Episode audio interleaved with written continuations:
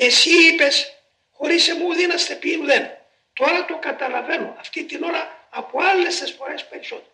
Το καταλαβαίνω, Κύριε μου, ότι πράγματι χωρίς εσένα τίποτε δεν είμαι και να το απέδειξα. Λοιπόν, αφού είναι έτσι, έλα να πει. Έλα σε παρακαλώ, έλα κοντά μου. Δεν θα σου πω εγώ τι θα κάνεις. Εσύ και τα μη πεπραγμένα γεγραμμένα συνδικά. Αλλά δεν μπορώ χωρίς εσένα, όπως εσύ το ήξερες και εγώ τώρα το κατάλαβα. Έλα κοντά μου. Και να σου πω τώρα τα δεινά μου.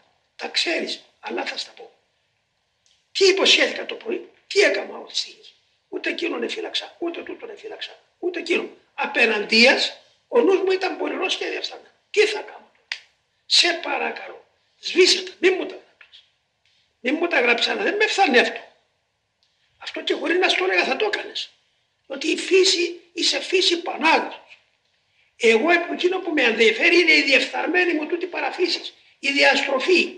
Δες εσύ, Κύριε μου, η σωρία συντριμμάτων μου. Μια σωρία συντριμμάτων είμαι. Ένα ναυάγιο είμαι. Δεν με λυπάσαι το δυστυχή.